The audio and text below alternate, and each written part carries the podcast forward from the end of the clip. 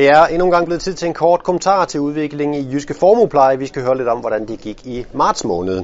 Og Lasse Bønnelykke, lad os starte sådan helt oppe i helikopteren. Hvordan så det ud på finansmarkedet generelt i, i marts?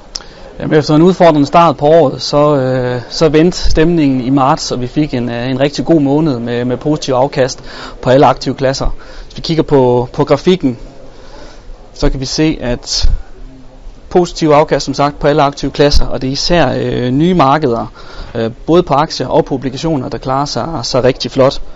Øh, baggrunden for de her øh, positive tal, den her positive udvikling, det, det skal findes i den hjælp, som centralbankerne endnu en gang er kommet med her i, i marts måned. I starten af måneden, der lancerede ECB nogle nye tiltag til deres øh, støtteprogram, og slutningen af måneden, der kom den amerikanske centralbank øh, med en udmelding om, at de var mere åbne for at tilpasse pengepolitikken øh, til den aktuelle globale økonomi, økonomi, vi har, og den uro, der er på, på de finansielle markeder. Og så det er altså noget, der skubber forventningerne til, til en endnu en renteforhøjelse lidt ud i horisonten, og det er så positivt for markederne. Derudover så, øh, så så vi også en opløftende tendens i, øh, i de her vækstrelaterede øh, nøgletal, og øh, det er så med på øh, med til at og, og hvad skal man sige, at, og mindske frygten for en mulig recession i, i nogle af de store økonomier. Så, øh, og det er så positivt for de finansielle markeder. Og lad os jeg gå ud fra, at, øh, at den her positive udvikling også er noget, man kan se øh, i afkastene for Jyske Formuepleje. Det er det, og, og heldigvis for det efter den her, som sagt, hårde start øh, på året. Øh, hvis vi kigger på, på de valg, vi har taget i, i Jyske Formuepleje, jamen, så ligger vi blandt andet med, med Jyske Invest globale aktier og Jyske Invest lav volatilitet. De har selvfølgelig lavet positiv afkast øh, her i, i marts måned, det globale aktier, der ligger der i, men de halter lidt efter øh, øh det sammenlignelige benchmark, øh, de er op imod.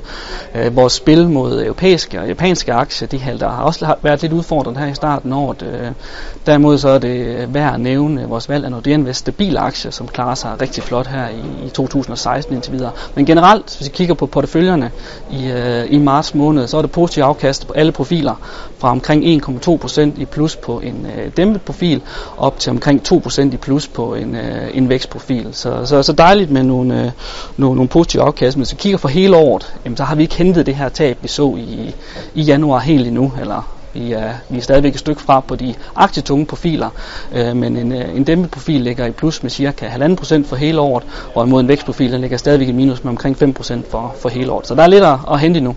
Og det får jeg lov til at arbejde med, Lasse. Øh, hvis vi lige kigger på den måde, I håndterer porteføljerne, nogle omlægninger eller noget, du vil, du vil fremhæve?